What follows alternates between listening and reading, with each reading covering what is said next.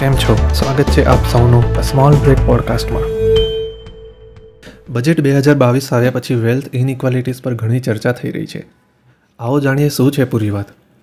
World ઇનઇક્વેલિટી report બે હજાર બાવીસ મુજબ મોસ્ટ અનઇક્વલ કન્ટ્રીઝમાં હવે ઇન્ડિયા પણ સામેલ છે.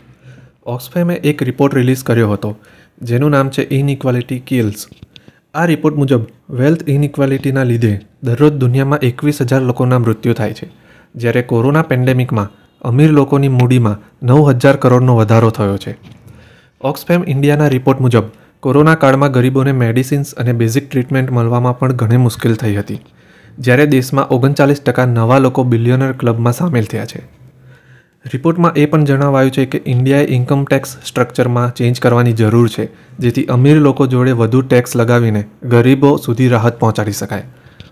અગર તમે ટેક્સ પેયર છો, તો તમે આ પ્રોબ્લેમ દૂર કરવામાં ક્યાંક ને ક્યાંક યોગદાન આપી રહ્યા છો. અત્યાર માટે આટલું જ. મળીશું નેક્સ્ટ એપિસોડમાં